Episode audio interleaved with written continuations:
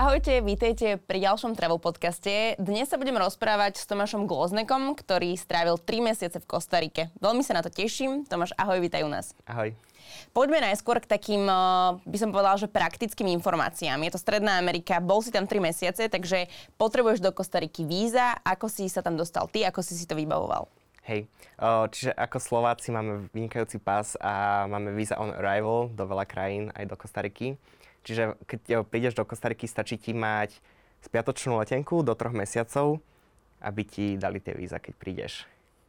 Ty si si letenku kupoval za akú cenu, alebo ako sa bežne pohybujú, odkiaľ si letel a kam si priletel? Hej, čiže ja som letel, tam som letel cez Madrid a potom cez Bologu uh, v Bogotu. Bogotu. v Kolumbii.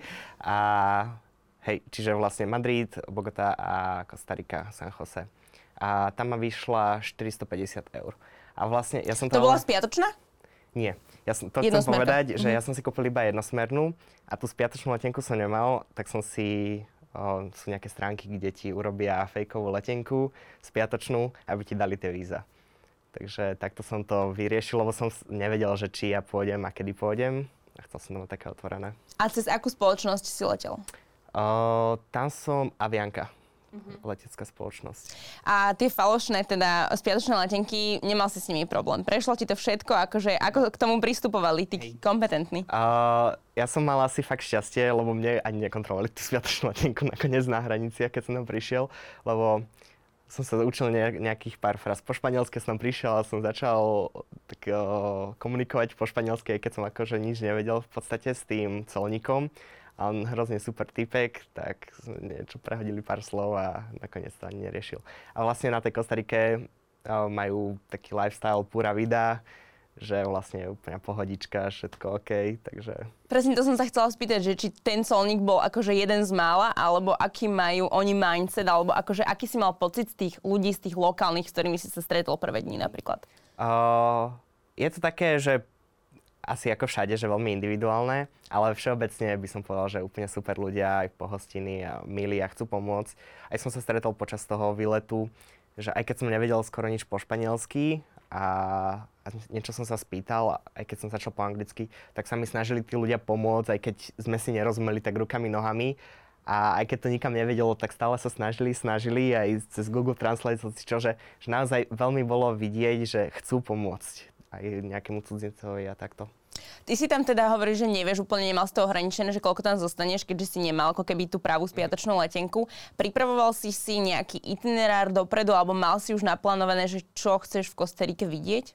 Hej, uh, vlastne jedinú fixnú vec, čo som mal, bola návšteva tej komunity Pachamama, kde som mal dohodnuté na dva mesiace Work Exchange program a okrem toho som vôbec nič nemal vymyslené. Preto tam som 1. apríla nastupoval do Pačamami, čiže 11 dní som mal predtým, čo som chcel pocestovať. Pôvodný plán bol, že pôjdem zo San Jose stopom až, až tam postupne, ale nakoniec o, som tam spoznal hosta cez Couchsurfing, ktorý ma ubytoval v Alajuele, čo je, kde je letisko hneď vedľa San Jose mestečko. A s ním si strávil tam, asi tie Tam som strávil 5 dní nakoniec, že ja som myslel, že budem stále v pohybe celý ten čas. A nakoniec 5 dní som bol u ňoho a iba som robil také výpady na rôzne miesta a potom som sa presnul zase ďalej.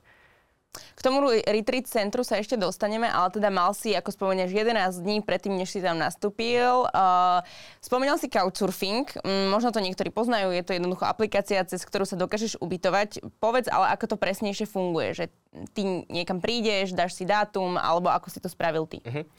Uh, čiže mám tam vytvorený nejaký profil a riešil som to dosť na poslednú chvíľu, dobre je to riešiť týždeň aj dva dopredu, že písať tým ľuďom, že či ma, či ma ubytujú, nech si, či nech vedia, že majú čas a zariadia si. Ale uh, ja som si tak na asi deň predtým badal, že public trip tam, že tam pôjdem a keď som tam už prišiel, tak som napísal pár, pár ľuďom, že či, či ma ubytujú. A našťastie sa mi nejakí ozvali a hneď jeden aj býval dosť kúsok od toho letiska, tak k nemu som prišiel a že vlastne dosť bez problémov To znamená, že ty vlastne prídeš k tomu hostovi, ten, doma, kde je majiteľ toho domu, alebo kto prevádzkuje ten dom alebo byt a si tam, že zadarmo. Úplne. Ty mu v podstate nič neplatíš, ani si mu není nič dlžný, že ako keby není to tak, že on potom príde na Slovensku a ty ho, že musíš ubytovať. Proste on to robí zo svojej dobrej vôle. Áno.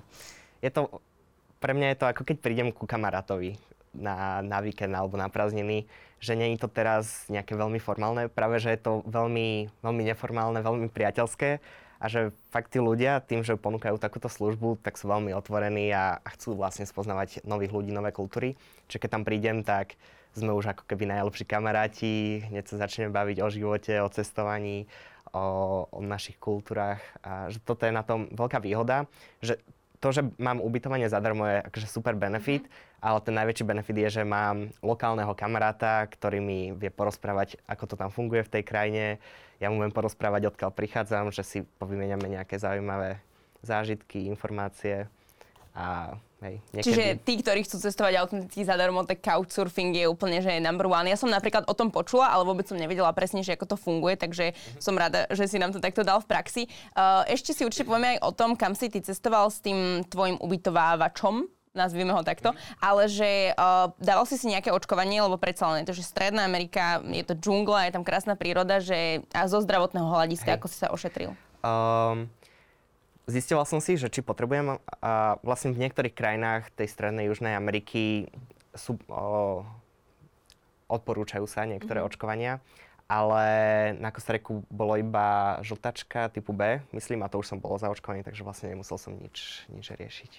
Uh, keď si prišiel k tomu tvojmu ubytovávateľovi, tak uh, on ťa niekam zobral, alebo ty si mu povedal, čo chceš vidieť, prípadne, že ako si sa pohyboval potom na tie výlety. Hej, no tento prvý môj host, uh, ubytovávateľ, mal bohužiaľ zlomenú nohu, takže akože on so mnou nemohol chodiť, ale poukazoval mi, že povedal mi, že presne na aký autobus, kde mám ísť a že tam je super vodopád, že tam chodí určite napríklad. A potom vlastne prišiel tam aj jeden francúz k nemu, tiež cez tento couchsurfing, takže potom s ním sme išli na ďalší deň pozrieť aj o Poas Vulcano, čo je tiež národný park, kde je veľký vulkán taká pekná lagúna. A takže vlastne, hej, on mi dosť pomohol, že čo, kde, ako. Aj vlastne po tom meste, keď som sa pohyboval, mi povedal, že kde, Čiže môžem z toho súdiť, že ako keby tá infraštruktúra, verejná doprava, ten ako keby, že zabezpečenie toho turistického nejakého doprovodu je tam dobre, alebo ako by si to a, v praxi nazval? Ak, e, vlastne aj tí lokáli majú dosť problém zistiť, že odkiaľ, kam, kde, kedy, prečo, lebo na internete alebo aj na tých zastávkach, že vôbec žiadne informácie, že časy alebo takto, mm-hmm. že a myslím, že je tam dosť veľký problém, že veľmi veľa rôznych spoločností uh, prevádzkuje mm-hmm, tie autobu- hej, hej, autobusy, takže bol to dosť problém niekedy, že nájsť, že odkiaľ ten autobus ide a aké časy, lebo tie informácie boli roztrieštené hoci kde. Zase ale veľká výhoda tej krajiny asi je, že je to proste džungla, že veľa ľudí, alebo teda veľa blogov je napísaných tak, že hneď keď tam prídeš, tak máš proste pocit, že si v strede panenskej prírody. Bolo to tak aj u teba? Alebo čo boli tie prvé momenty, ktoré si tam cítil po tých výletoch? No, keď som hneď prišiel, tak som prišiel do mesta a bola to ako taká taká dedina, by som povedal. Aspoň tá, tá oblasť, kde som bol ja, tá Alachula, to hlavné mesto, k tomu sa ešte môžeme dostať. A bol to, že chodili tam na nejakých starých autách a motorkách, išiel som tam niekde kúsok a tam nejaké kone a sliepky na ulici.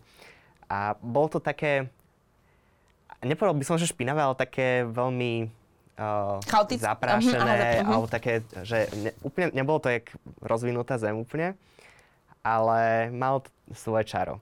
Ale priamo tam, kde som uh, prišiel, tak ešte som necítil tú džunglu mm-hmm. alebo tú prírodu, že to už som musel výjsť z toho mesta.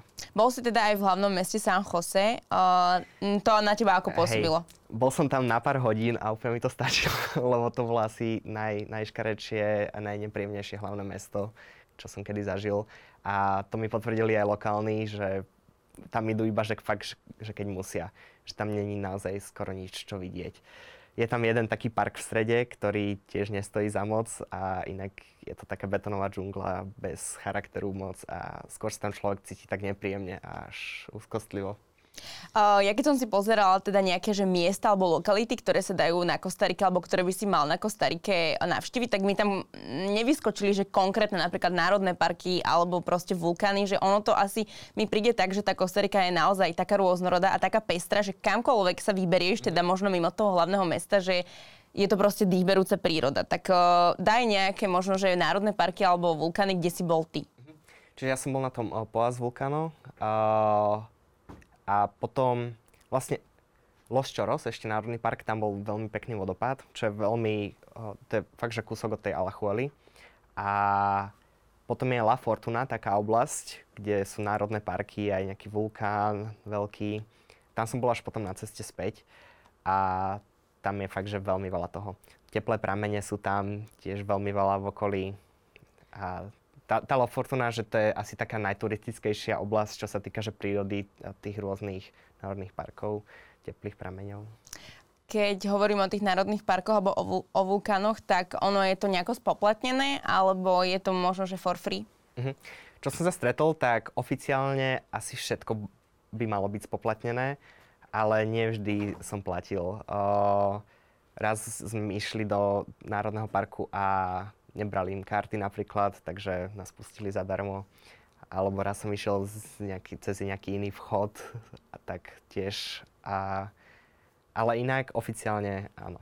A čo sme boli na tom POAS, tak tam s, s tým francúzom z Couchsurfingu, tak tam bolo dosť drahé vstupné, neviem, či nejakých 20 dolárov možno. A to bolo iba, že nejakých 20 minút k tomu vulkánu a späť. Sme tam prišli, vulkán bol celý v hmle a vlastne sme nič nevideli. A to bol, že aktívny vulkán, čiže ešte sme helmy, helmy nám dali a všetky takéto veci, ešte sa nás zapísali, že sme prišli. A my na mape sme si pozreli a bola tam nejaká laguna vedľa toho vulkánu. Tak my, že poďme sa tam pozrieť, lenže tam bolo za, uh, zaterácené cesty, že zákaz vstupu a ale nejak sme si povedali, že keď už sme tu a zaplatili sme toľko peňazí, že toto za to nestojí, iba vidieť jeden vulkán v mle, sme išli k, tom, uh, k tej lagune. A úplne krásna laguna, úplne čistúčka voda, nikto tam nebol tým, že to bolo uh, zatarasané. A takže to bolo úplne krásne, lenže keď sme sa vrátili, tak sme zistili, že park je už zavretý. A jak sme išli vrátiť tie helmy, tak už uh, aj recepcia bola zavretá, iba tam zatvárali už nejakú kaviareň, ešte spratávali a že, že kde ste boli.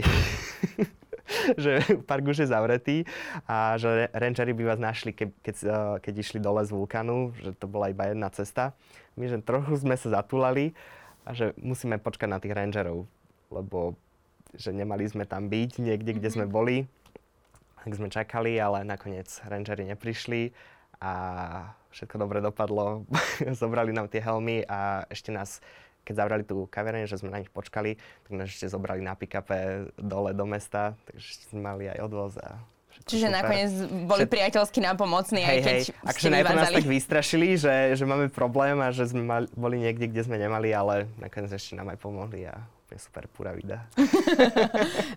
Keď si sa takto prechádzal, či už po tom parku, alebo však aj po tom hlavnom meste aj chvíľku, tak hneď asi nadobudneš nejaký pocit bezpečnosti, že prišlo ti to safe, alebo si mal stále nejaké také, akože, že ja neviem, nachádzam sa možno, že v Strednej Amerike, hej, neviem, čo sa tu deje, má to všelijaké povesti. Teda Kostarika zrovna nie, ale rozumieš. Jediný krát, čo som sa cítil nebezpečne, bolo v tom hlavnom meste a to som bola aj v noci, akože chvíľku a v tom parku a prišli tam nejak, týpek za mňou chcel mi tam predať nejaké drogy a takto. Takže to bolo jediný krát, mm-hmm, že som mm-hmm. sa cítil nejak trochu nebezpečne, ale mimo toho, že všade tí ľudia boli veľmi nápomocní, milí, ústretoví. Takže... Ešte predtým, než sa dostal do toho centra, v podstate tak asi predpokladám, že si si proste jedlo a takéto veci, autobusy platil sám, že možno tak vo všeobecnosti, keby si povedal, že cenovo sa tam ako pohybuje, či je to viacej ako u nás, menej, alebo tak ako u nás. Mm-hmm. Uh, tam, kde som začínal, okolo toho San Jose, tak tam to bolo možno trošku lacnejšie, akože čo sa týka potraviny samotné. Mm-hmm. Uh, čerstvé ovoce tam bolo že o dosť lacnejšie a to tropické ovocie o dosť čerstvejšie samozrejme, úplne super. Ale inak možno cenovo a hlavne uh, niektoré služby, alebo také, že dovoz jedla, alebo tak, že bol možno aj drahší, alebo veľmi podobný ako tuto aj v Bratislave, čo ma prekvapilo, že dosť drahé. Mm-hmm. Vlastne tým, že taká Kostarika je asi najpokročilejšia alebo najvyvinutejšia krajina z tej strednej Ameriky a aj dosť amerikanizovaná, zamerikanizovaná, mm-hmm. že tam veľmi veľa turistov z Ameriky chodí, tak aj tie ceny sa od toho odvievajú, hej. Ale čo ma prekvapilo, to až potom, keď som bol tam na severe, uh, okolo Nosaria v tej komunite, tak tam je to ešte drahšie.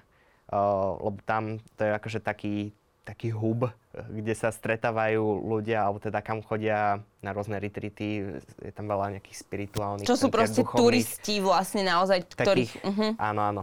Uh, že tam bolo aj veľa hotelov a pláže a surfovanie a také rôzne aktivity, tak tam tie ceny boli dosť také americké, by som povedal, fakt, že, že drahšie.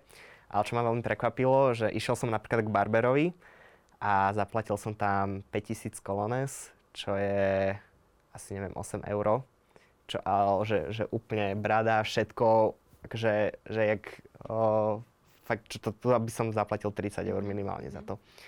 Čiže to bolo, že fakt, že taký kontrast, že jedlo a takto bolo podobné alebo drahšie, mm-hmm. ale niektoré tieto služby boli o dosť lacnejšie. Alebo napríklad, že zubári sú tam dosť lacní. To si to otestoval? Som, ja som si povedal, že, že aj otestujem a možno na budúce. Lebo že, že to je tam, to sa oplatí. To už teda spomínaš možno aj tú severnejšiu časť, kde si teda bol v komunite. Kľudne povedz, že ako sa to volalo, alebo že čo to vlastne bolo, lebo nie každý to musí poznať. Jasné. Čiže je to taká komunita lomeno retreat centrum, uh, volá sa to Pača Mama a bolo to založené Izraelcami asi 22 rokov dozadu. Uh, vybudovali tam veľmi krásne prostredie, vysadili tam les, v podstate tú džunglu, čo tam teraz majú. Tak ono to za- začalo na nejakej planine, kde sa pásli kravy a teraz je tam fakt, že krásna džungla, zasadili tam mangovníky, opice tam skáču ti nad hlavami. Uh, majú tam rôzne haly, kde sa cvičí yoga, medituje. Uh, reštauráciu tam majú vlastnú, uh, bar, nejaký obchodík. Celá komunita je založená na zero waste, že vlastne nechcú uh, produkovať žiaden odpad a produkujú ho fakt, že minimálne. Aj to, čo uh, vyprodukujú, tak majú tam recyklačné centrum, kde je asi že 30 rôznych kontajnerov a takto kde to všetko sa umýva a, a recykluje. Takže to je taká pekná myšlienka mm-hmm. tej komunity. A ty si tam išiel za akým účelom a čo si tam robil v tej mhm. komunite? Hej, uh, čiže ja som už tak cítil na Slovensku, že potrebujem vypadnúť, že som bol taký zaseknutý na jednom mieste a toto mi prišlo pod ruku, že wow, ani som nerozmýšľal predtým na Kostrikove, som chcel ísť predtým do Mexika, ale to mi nevyšlo. A táto Kostrika, že nikdy som nad tým nerozmýšľal, ani som netušil o tejto komunite, ale potrebujem vypadnúť, tak som sa tam prihlásil na ten uh, pracovný výmenný pobyt. A zobrali ma od toho apríla, tak som išiel. Boli tam nejaké podmienky prijatia, napríklad, že musíš mať o, čistý register trestov, alebo hoci čo, ako keby, že, lebo ty si tam v podstate išiel aj pracovať, k čomu sa dostaneme, ale že je taká nejaká podmienka, angličtina možno. Uh-huh. Hej, o, komunita bola celá v angličtine, čiže vôbec španielčinu som nepotreboval v rámci tej komunity. A o, inak nejaké, že vyslovene podmienky, podmienky nie, nejaké poistenie možno, že potrebujem mať. A, ale inak bol tam nejaký dotazník predtým, že prečo tam chcem ísť, že či už mám nejaké skúsenosti s komunitou, aký, aký je môj zámer, že čo sa tam chcem naučiť, alebo čím chcem prispieť aj do tej komunity a že kde by som aj chcel pracovať napríklad v rámci toho pracovného výmenného pobytu.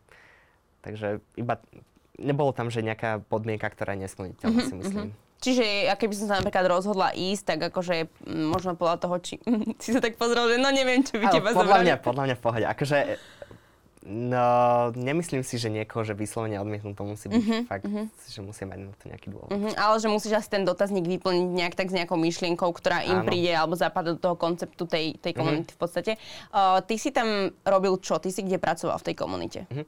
Uh, mali sme tam taký bar, ale nenazval by som to úplne bar. Uh, Bez nepod- alkoholu. Nepodával sa tam žiaden alkohol, uh, iba nejaké čerstvé ovocné šťavy, smoothies. Uh, také ako staričanka tam robila brutálne také čokoládky, také v podstate napodobnenú Snickersu napríklad, alebo Bounty a, a Ferrero Rocher, ale všetko organické, vegan, raw, uh, veľmi vysokej kvality aj chuťovej, že to bolo asi taký highlight toho tam baru, že tam všetci chodili na tieto čokoládky, mm-hmm. že vynikajúce.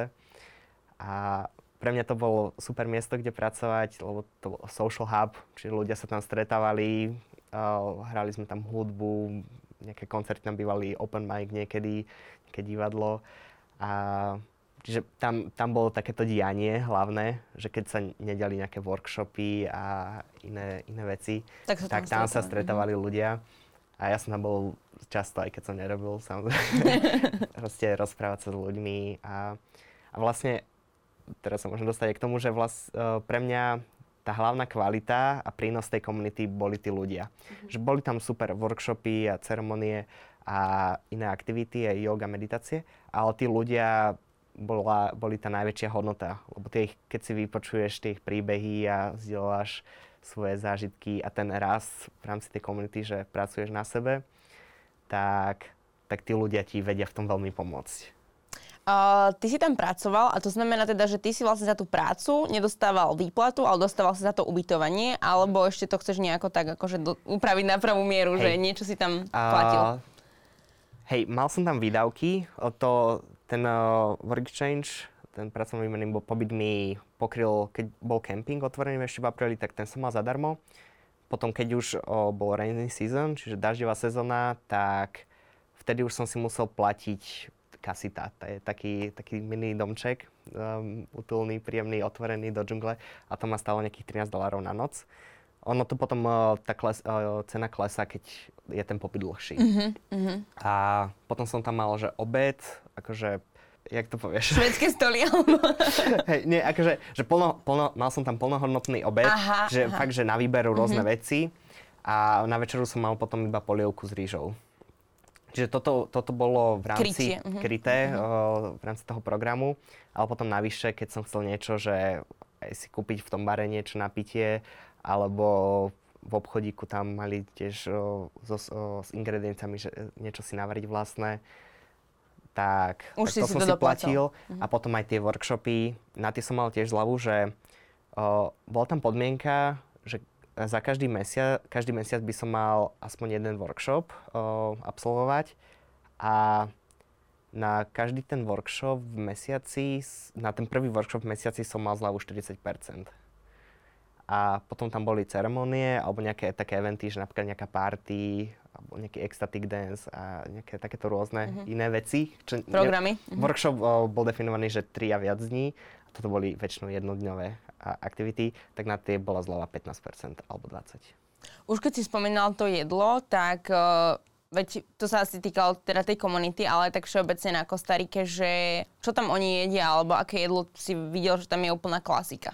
Uh-huh tak čo majú takú, že klasiku na raňajky, tak to je rýža s fazulou červenou a plátanom osmaženým. A ešte vajíčka do toho možno, alebo avokádo. Že to bolo také asi najklasickejšie, že to asi každý Kostaričan pozná a, a je. Aj vlastne obidvaja z tých uh, couchsurfing hostov mi to robili. A potom tam majú takú zaujímavosť, že majú naložené ryby v citronovej šťave a že tá citronová šťava ich ako keby upečie tou kyselinou, že tam prechádza ten istý proces ako pečením, že vraj. A potom si nome kúpia taký maličký uh, sáčok tortilla chipsov, to si rozdrvia, nahádžu tam tie ryby a to jedia s tými tortilla chipsami. Tie... A to si skúšal? Hej. A celkom pohodičke, akože chutné. Nechyba mi to, ale... ale keď už si tam bol, tak už si si to na mhm. odporúčanie dal. Um, tie workshopy. O, ty si sa zúčastňoval nejakých workshopov a po prípade akých? Mm-hmm. Hovoril si aj o ceremoniách, tak kľudne sa k tomu Áno. dostaňme. Uh, workshopy boli všetkého druhu. Uh, či už akože keď ľudia potrebovali riešiť nejaké svoje traumy uh, z detstva, s rodinou, alebo sa chceli v niečom zlepšiť, rôzne pohybové workshopy, jogové workshopy, aj nejaké dýchové tam boli.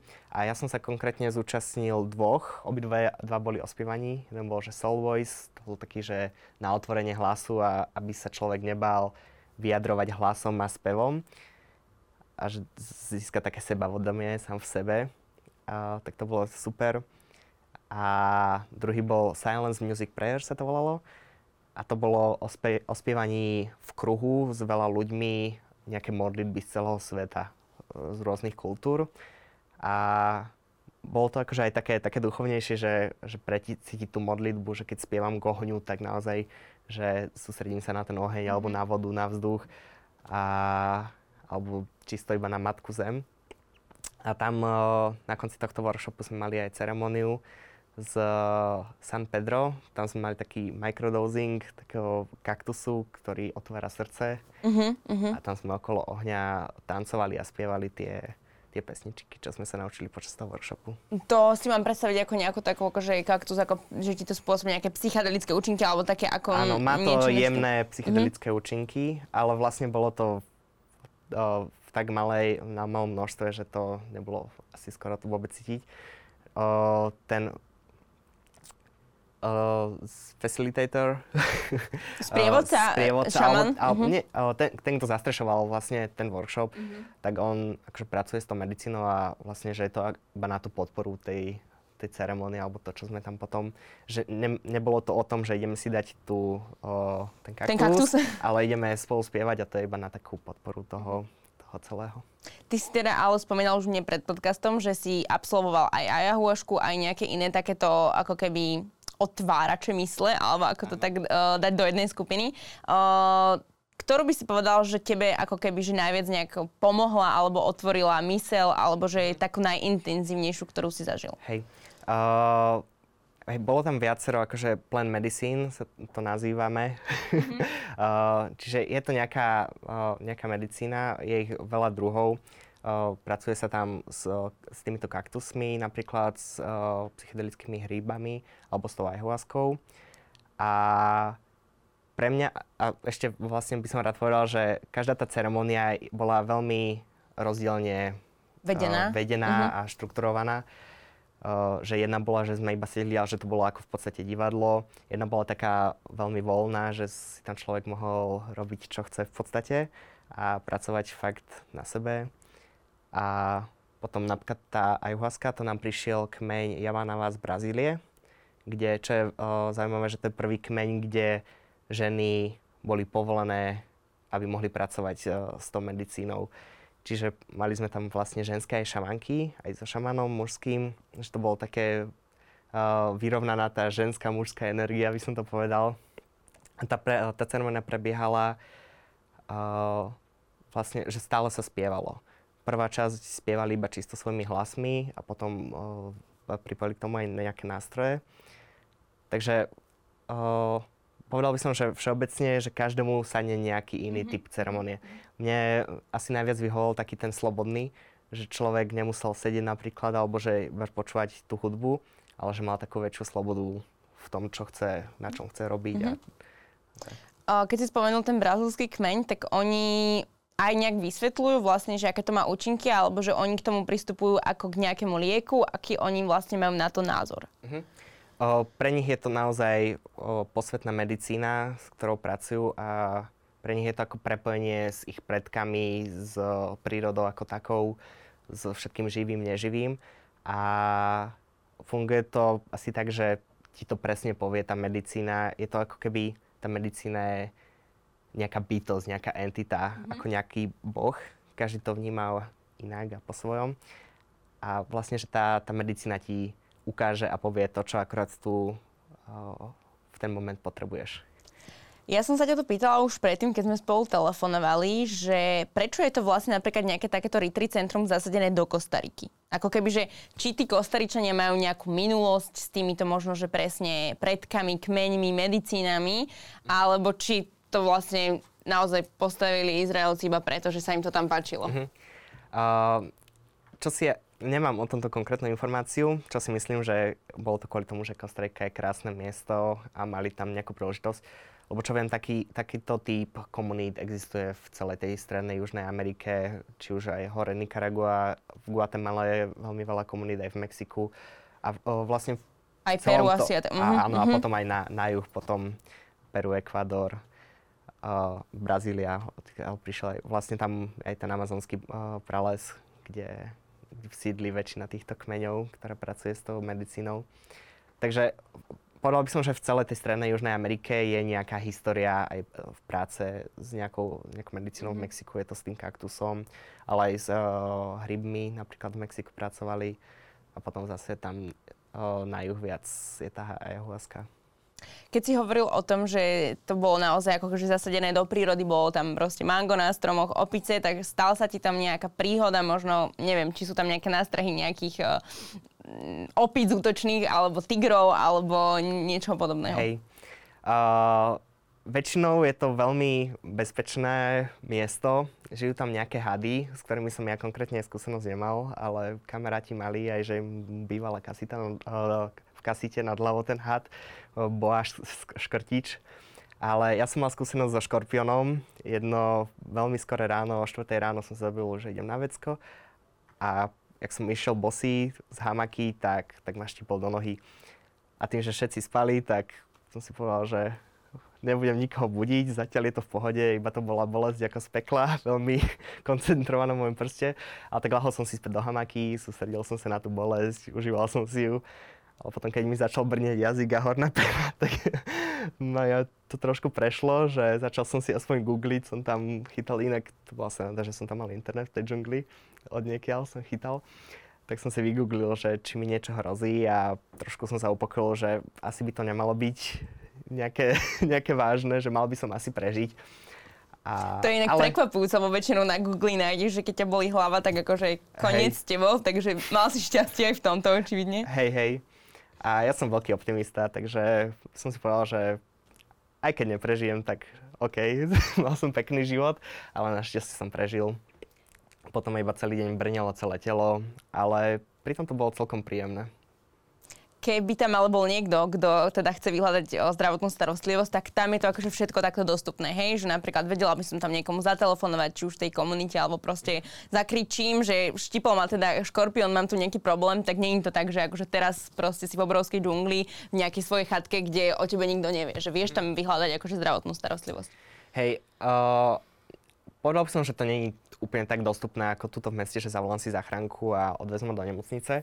Nejaké základné zdravotné ošetrenie tam vedia spraviť, ale potom niečo vážnejšie. Napríklad s týmto jedom som si úplne nie je istý, mm-hmm. že či by ma nemuseli viesť niekam do nemocnice. Alebo do tak. väčších, akože väčšej nemocnice alebo niekam, By bol kde... nejaký vážnejší problém. Ale čo viem, tak žiaden nejaký vážny problém nebol. Uh, bol tam aj COVID chvíľku alebo takto a to tiež akože v pohodičke sa zvládlo. Že nemuseli nikoho ani brať že ich ubytovali samostatne mm-hmm. do mhm. nejakej izolácie. Uh, ako by si ty, akože ktorý bol pre teba nejaký taký najsilnejší moment, alebo že čo vlastne si si ty odtiaľ odniesol celkovo, či už z toho pobytu, alebo z tej Kostariky, lebo to bolo tak pospojené, rozdelené, pre teba? Hej. Fú, veľmi veľa vecí, uh, ale pre mňa asi ten komunitný život bol taký že mať okolo seba ľudí, ktorí ťa podporujú alebo navzájom sa podporujete, spolutvoríte. Aj som sa, uh, sa mi tam otvorili rôzne kreatívne kanály, že začal som písať básničky, pesničky, uh, aj s tými ľuďmi, že hrať tam na gitaru, spolu bubnovať. Že mať naozaj ľudí okolo seba, ktorí sú na rovnakej vlne, ktorí na sebe pracujú dennodenne, je asi také niečo, čo mi najviac dalo čo bol, sa odnášam. Bol si tam teda dosť dlho, už sme hovorili aj o tých nákladoch, aj o tých letenkách, aj o tom ubytovaní. Uh, ja som sa ťa teda pýtala predtým, že či si vieš nejak tak zosumarizovať proste financie, ktoré si tam nechal, alebo ktoré si za tie tri mesiace dal vlastne aj cestovanie, aj v komunite, aj tak ďalej. Uh, presnú sumu radšej nemám. Pre svoje dobro. Hej, ale vieš čo, povedal by som, že akože bolo to určite pár tisíc, ale bola to tak úžasná investícia akože do samého seba, že veľmi veľa mi to dalo. Od, potvorilo oči, srdce uh, tých ľudí, ktorí som spoznal, že také kamarátstvo som vybudoval, že teraz keď pôjdem napríklad do Izraelu, do Ameriky alebo do Anglicka, kamkoľvek, do Nemecka, že vlastne z celého sveta pomaly mám kamarátov, že prídem za nimi a sú to tak o, silné kamarátstva, mm-hmm. že prídem a ma ubytujú, mám tam kamaráta, a viem sa na nich spolahnúť. Aj napríklad s tými uh, bytovateľmi, nazvime ho cez Couchsurfing, uh, v Kesade, čo som spoznal takého Rastamana, úplne super týpek a vlastne aj ten v tej Alachuele. Keď keď som išiel potom z, z tej Pačamami, my sme akože medzi tým nejak nekomunikovali a píšem, že idem s Pačamami, že môžem sa zastaviť. Oni, že jasné, prídi, už sa nevieme dočkať, že kedykoľvek môžeš prísť, máš tu ubytovanie, takto. Že naozaj tak super kamarátstva, mm-hmm. Že mám pocit, že mám teraz toľko domovov na svete, že kamkoľvek prídem, tak tak sa tam môžem, som vítaný, môžem sa tam cítiť doma, je o mňa postarané. Otázka ešte je, že či toto je pre človeka, ktorý napríklad doteraz absolvoval iba také, že Rím, Grécko, Paríž, lacné letenky, akože také cestovanie po Európe, alebo už je to naozaj také, že no minimálne by si mal byť najskôr v Thajsku a prejsť si také tie základné veci a potom ísť do Kostariky, alebo že v podstate keď máš akože trošku odvahu, tak môžeš ísť. Uh, určite by som to odpovedal každému, lebo Uh, ja už som akože si pocestoval aj predtým niečo, ale dodá to človeku také sebavedomie, že naozaj dokáže sa vysporiadať s hociakým problémom, kde je a že dá sa spolahnuť na ľudí. Uh, neviem to posúdiť, ja som dosť extrovertný a sociálny človek, takže ja prídem za hocikým, požiadam niekoho pomoc, že možno niekto introvertný by mal problém, že kebyže má byť sám mm-hmm. na seba. A je to aj iné, ja som cestoval sám, že keď tam idú ľudia akože spolu viacerí, mm-hmm. tak je to tiež iné. Ale podľa mňa sa nemá človek čoho báť. A hlavne uh, dá sa ísť aj tak, že, že priamo priletím a prídem do tej komunity a tam už je o mňa postarané, že nemusí ísť človek ako ja, že cez ten couchsurfing a ešte cestovať sám takto, že sú tam hotely. Keď má človek peniaze, tak si vie zaplatiť hotel, vie si zaplatiť taxík. Že dá sa. Uh, ty už si teda precestoval aj pár európskych miest, uh, chcel si ísť do Mexika a tak ďalej, že ako hodnotíš Kostariku ako krajinu? Že možno aj na tretej priečke najkrajšieho, čo si videl, alebo kam by si ju zaradil? Mm-hmm. Tak tá príroda asi fakt, že najkrajšia. Fakt, že jedna z najkrajších. Uh, povedal by som, že úplne by som to neporovnával s tou európskou prírodou, že je to, je to samé o sebe iné, že my tu máme krásne miesta v Európe aj na Slovensku, ale mne sa veľmi páčilo, že to bolo veľmi rozdielne, akože tá, tie rastliny, ktoré tam rastli, aj tie zvieratá, že opicu tu nenájdem len tak na strome. Takže to ma veľmi očarilo, tá príroda. A čo sa týka miest, tak kvôli tomu by som tam určite nešiel asi. že v Európe máme krát, akože historickejšie nieko, hej, aj historickejšie. Ale potom o, Hej, ale vlastne to není v Kostarike, že potom nejaká Guatemala, Mexiko, tam sú nejaké tie majské pyramídy, že to môže byť zaujímavé, mm-hmm. čo sa týka tej Strednej Ameriky. To sa ešte určite chystám. Tak, uh, kde máš ďalšiu, akože cieľovú cestu alebo cieľovú destináciu? Tak? Um, nič není isté, ale možno Guatemala. Tam je krásne jazero o, s takou, neviem, či je to sopka, o, ale to jazero sa volá Atitlan. Tam sú tiež rôzne takéto komunity. A, takže možno tam je toho veľa, čo vidieť po celom Ale svete. hej, akože asi nie je krajina, kam by som nechcel ísť. Ďakujem ti veľmi pekne, že si dnes prišiel, porozprával nám. Verím, že ste si urobili obraz aj o komunitách, teda o tej konkrétnej, kde si bol, alebo aj o Kostarike. Tomáš Gloznek bol dnešným našim hostom. Veľmi pekne ti ďakujem. A vy, ak si chcete pozrieť predchádzajúci podcast, predchádzajúcu časť, tak kliknite sem a my sa vidíme opäť o týždeň. Zatiaľ sa majte krásne. Ahojte.